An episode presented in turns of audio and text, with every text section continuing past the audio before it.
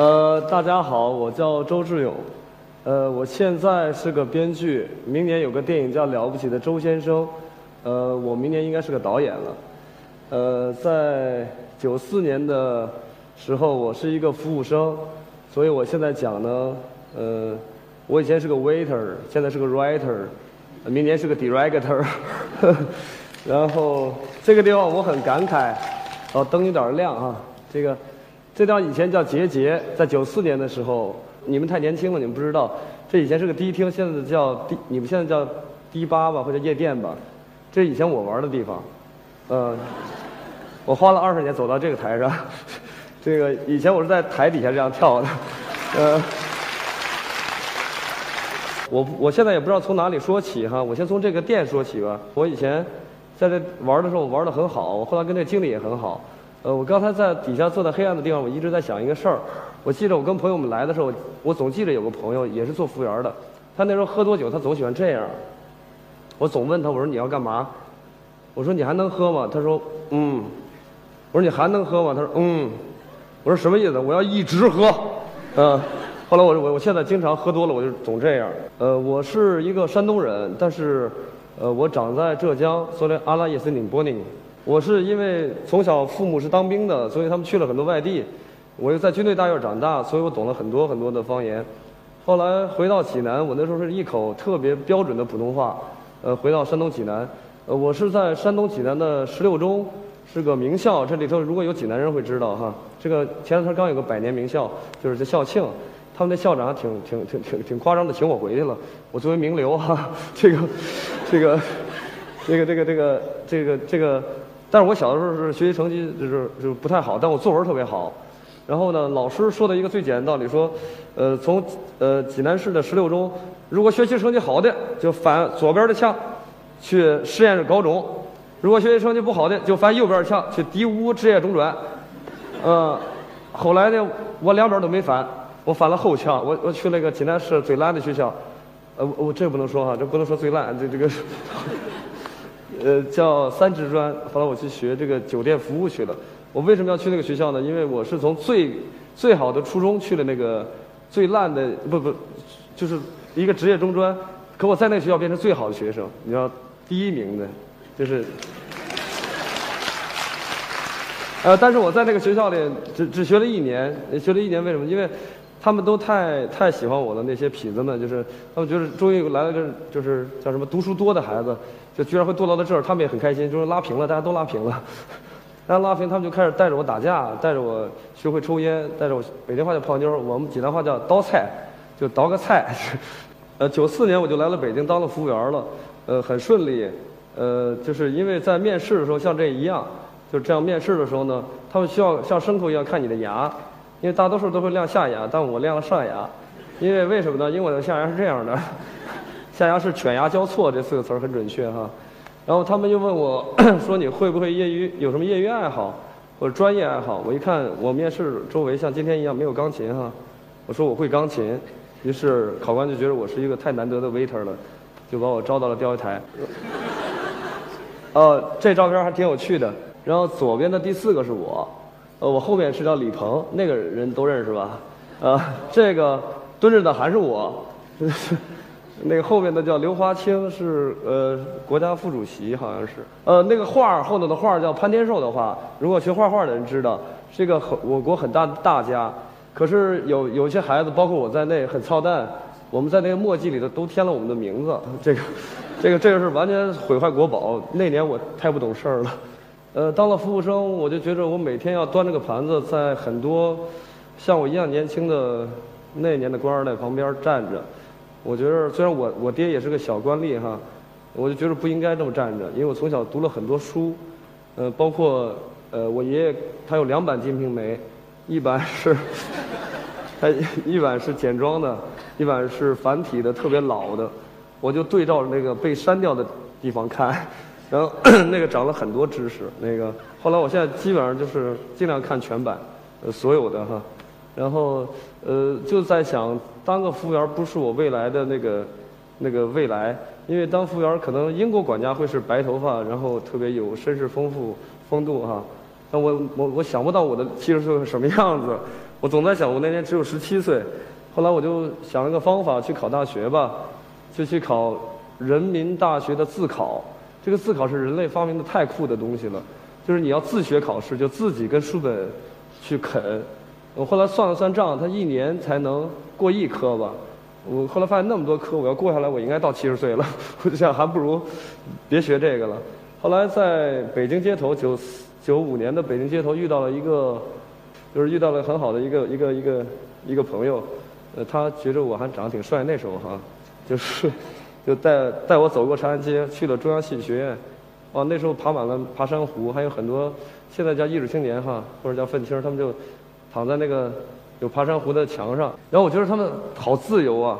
就那是我第一次看到自由。我平时都是这样的，这边有个领花儿然后黑色的西装，白色的衬衣，呃，然后会每天这样站着，呃，很标准吧？是不是？嗯，嗯，然后，呃，这样站着的。但是我突然又想起来一个细节，就是呃，我们这样的服装，呃，我是经常会把这里剪掉的，这个只留一个坎儿尖在里头，这个衬衣都要自己洗。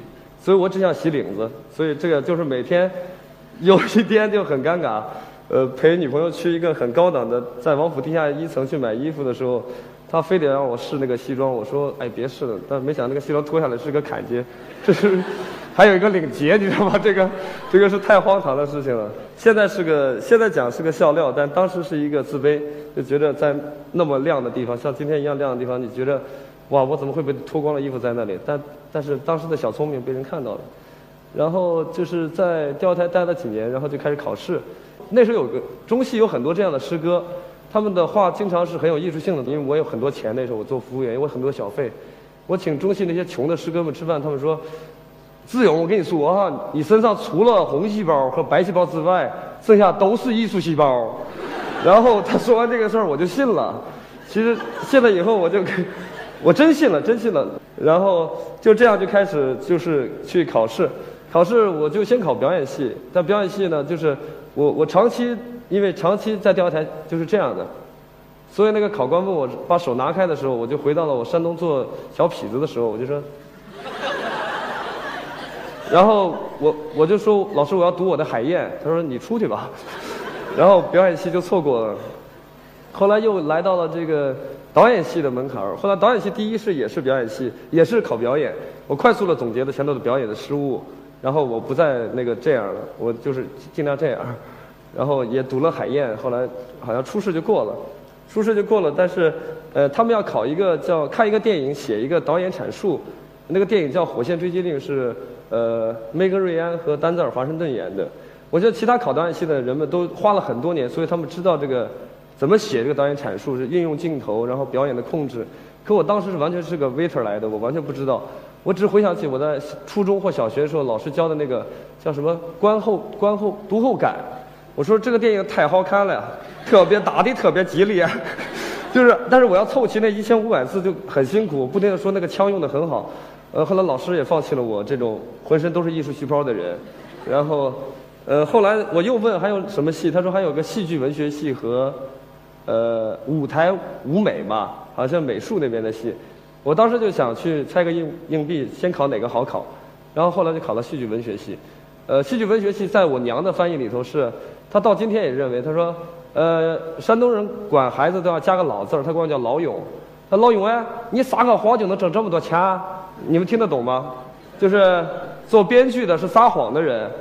是，其实不是撒谎，是我收集了很多人的故事，靠我的总结给到另外的一帮人看。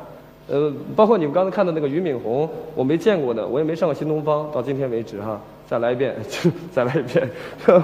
然后徐小平先生和王贤我也都没见过，新东方我也没去过。我觉得我有个道理，就是说，如果你看了《红楼梦》，就没必要请曹雪芹喝酒吧，要不太危险哈。然后就是呃，所以我娘就一直认为我做编剧在撒谎。呃，这个撒谎的能力是一个天赋，我从小好像就很擅长，就是，就是我记得我们班小学的时候，他们老师要求写家里最可爱的小动物，然后我就完了，因为我跟我爷爷一块儿过，我爷爷是个老中医，呃，家里不养狗，然后也不养猫，也不养鱼，然后他只养我，然后我就想怎么办呢？呃，我一我一看我们班里像像一样的，我们班也是黑压压的一片人，因为是个很牛逼的小学，所以我们班有三十多条狗，然后有二十多条猫，然后我就完蛋了，我说我打不过这三十个狗和二十条猫，我就自己编了一个我最可爱的小白鼠，然后我就在那编造这个小白鼠，他是怎么遇到它的，然后没想到获得了全年级的第一名，呃，第一名啊，然后。但是恶果是什么？撒谎是要付出代价的。虽然你拿到了荣誉，但是同学们都想来看你的小白鼠，然后，然后，但是你要继续把这个谎弥补下去。然后呢，就是到门口说：“哎，嘘，声音小一点，声音小一点。”然后呢，我说：“我先进去。”我就先推门进去，然后在屋里佯装跟小白鼠搏斗将近有一分半钟，小白鼠仓皇逃窜，然后出来我一脸沮丧。我说你看看，你来的人太多了，这小白鼠跑了呀，怎么办呢？好，这个谎终于抹过去了。然后刚才我也讲到，我在面试的过程里头，我总是去呃把那些我不擅长的东西都弥补掉。呃，包括我在中戏这个两年的时光里头，我也被别人骗。就像那个师哥后来上了学又骗了我一次。呃，我们一块儿看一个世界伟大级大师级导演的电影，是录像带那时候。那个录像带呢，你看的时候呢。它从彩色呢，突然就慢慢的变成黑白了，你知道吗？其实变成黑白，那个师哥就在旁边说：“志勇，看见没有？你看那大师处理的，从黑白世界直接到灰暗，你知道吗？哎呀，大师太牛逼了！”他说完了以后呢，我就信了，我一直在记。后来过了一年，盗版 VCD 来了，我就买了一张那个碟。后来发现全是彩色的，其实回想起那个夏天只是掉词了，就那个字还掉词了这段时间。后来我再我再也不迷信权威了。就是我就努力把自己当做一个权威啊，这是我挑的我自己的一张照片。我圈里的朋友管我叫小跑，小跑的原因是因为在上学的时候老师问我要干什么，我说将来就想拿一个大专文凭，然后去港澳中心做一个大堂副理。那他就觉得很伤心，他就也不是伤心吧，就觉得很失望，怎么这种孩子都能混进中戏呢？呃，但是我到今天我还在干那行，那老师不见了，就是生活很荒诞。呃，所以呢，我这个名字就在奔往牛逼的路上一路小跑，不散步也不狂奔，是这个意思。呃，这嗯，因为以前的时候总是写喜剧的嘛，写喜剧的时候总遭遇那种特尴尬的时光，就跟人喝酒的时候总总是遇到人说，哎，给我讲个笑话。我说我是写喜剧的，不是一个不是个卖笑的。但但但是我发现要跟很多人讲，幽默是个很关键的事情。呃，我在不在这么亮的地方，其实还是挺有幽默感的。呃，呃，我后来呃中戏毕业了以后，这段时间其实在做枪手。呃，枪手是一个特别酷的职业，就是枪手是一个在呃就是著名的编剧在光下，枪手们是在黑暗的地方，然后所有的戏都是其实他们在写的，然后可他们拿的钱是他们的十分之一。然后，呃，还不会有署名，然后呢，就是做了很多这种幕后的事情，呃，这些枪手都是我觉得所有要做编剧的人都是他们的必经之路，呃，因为我觉得必经之路是什么？就是你必须要走过的路，呃，你没有别的路径可走的路就叫必经之路，呃，就像我，呃，我我觉得做枪手是我的人生必经之路，就是那时候挣了很多钱的原因是我写的又快又好，因为很便宜，师哥们就是那个叫艺术家的师哥们。他们去写戏的时候，那年呢，在十几年，他们已经要到一万块了。我就去跟老板讲，我说我要五千，啊，老板说你没写过，我说那就两千。老板说你没写过，哥们儿，不要钱，给我一个机会。后来老板说给了我一个机会，我就写的还不错。后来老板就给了我一千块钱，给了我一千块钱。然后呢，师哥就开始觉着我在低价倾销，就是说你帮我写吧，我给你五千。就是我我其实搞搞那个做枪手的时候，就一直在。呃，做低价倾销的事情，呃，包括到今天呃为止，因为好像因为财富的安全感对我来说今天解决了，呃，身份的安全感对我来说也解决了，呃，但我不知道未来我还想，我我我这个人生是一个很喜欢好奇的人，呃，我喜喜欢人生尽量不要被控制，就是我今天做到一定的事情，我就想，比如我今年是一个很优秀的编剧吧。然后明年我想去做导演了，那我明年可能是被大家吐槽或者是辱骂最多的那个导演。我觉得这个挺刺激的，我觉得刺激是个很酷的东西，就是不能总被人鼓掌，嗯，然后呢被人就那样的时候还还挺挺棒的。这是零六年啊，零六年我那年整三十岁，呃，三十岁那时候是刚做完那个《疯狂石头》，然后再想那个做什么其他的电影，呃，其实编剧的生活，我想解释一下，编剧的生活就是这样的，就是在一个特别贴满了所有的乱七八糟的字儿和故事，然后得无数的人来讲，给你讲那些那些故事，然后帮到你去总结，然后呃，我觉得到今天为止，我觉得写剧本就是一个呃对别人撒谎、对自己真诚的过程。呃，编电影剧本其实对来我来说就是一个撒谎的过程，但我对我自己的内心很真实。呃，就是我一路从一个呃。从济南来来也好，还是从农村淄博环台县来也好，呃，那个那个台词上，孙红雷帮我说过，在决战上马镇里说你是哪儿的？我是上环台县上马镇的。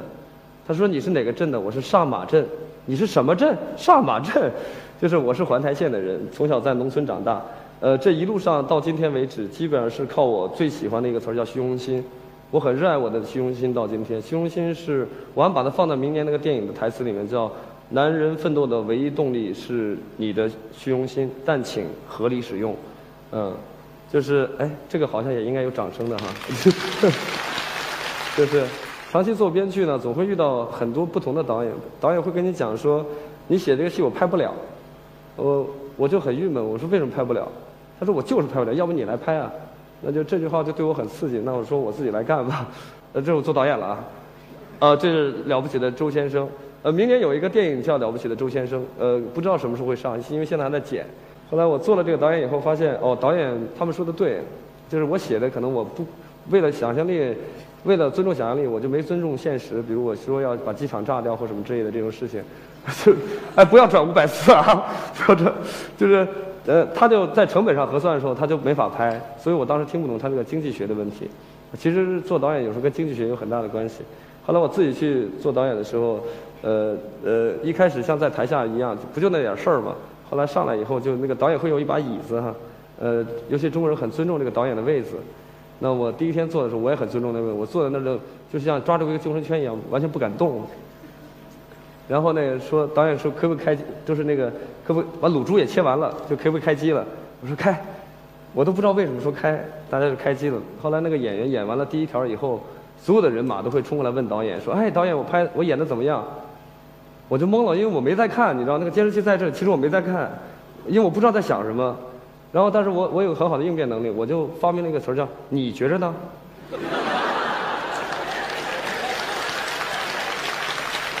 人都是这样的，人因为他的逻辑冲过来是等待你的，突然你反问他的时候，他会要准备，然后他就自己检讨一下，对我觉得我还有很多问题，我再来一条吧。然后这时候摄影也会跑过来说：“嗨，导演，我刚才那个机机器的运动怎么样呢？”你觉得呢？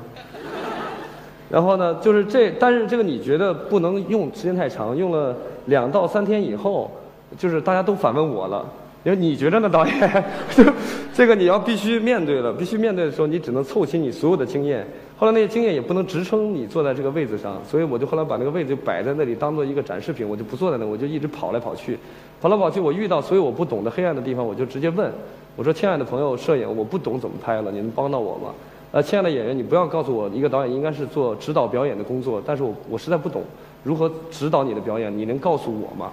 就是我突然发现，就是你你不叫不耻下问，就是就是应该问，就是不要尊重那个位子，应该尊重你的想象力。后来我们剧组就变成了一个特别酷的剧组，就是所有人好像都是导演，所所有的人都是很很开心的。后来，所以我们命名那个名字叫了不起的周先生，然后呢，希望有有了不起的周先生二三四五的。这么下去，哎，你们有没有要提问我的或什么之类的？我觉得那样会好一点吧。反正你们举手我也看不见，你大声喊我就行了。不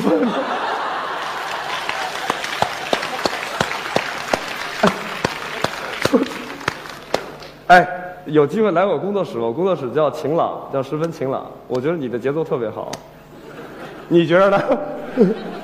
也有很多老外哈，老外他们汉语很烂。就问我这件事儿，说，哎，小跑，你那个能教我一句，这个你用 just moment 以前对待这么多外国人，你能不能教我一句在中国用的很好的话？你们你们猜会是什么话哈？那个话呢叫那还用说，就这个话很好用，就是他们去哪里，就是说只要问，哎，那个那个说半天，你觉得这个，你这这辣不辣呀？那还用说？呃，那你你说你吃的怎么开心吗？那还用说？就是就是，反正那我晚上能带你回家吗？那还用说？就就是，然后呢，他就后来他用这样的方法，他就在中国交了无数全国各地的男朋友，你知道吧？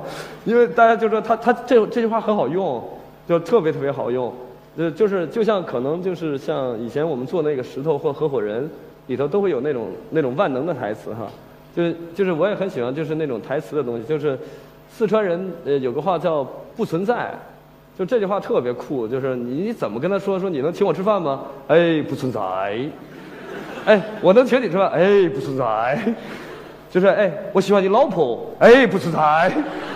就是你好像用怎么样的跟他讲话，好像都是不存在。然后今年呢，就是我们呢，我们自己工作室叫十分晴朗，就像我工作室的人都是像我一样晴朗的，阴天的人很少，雾霾的人也很少。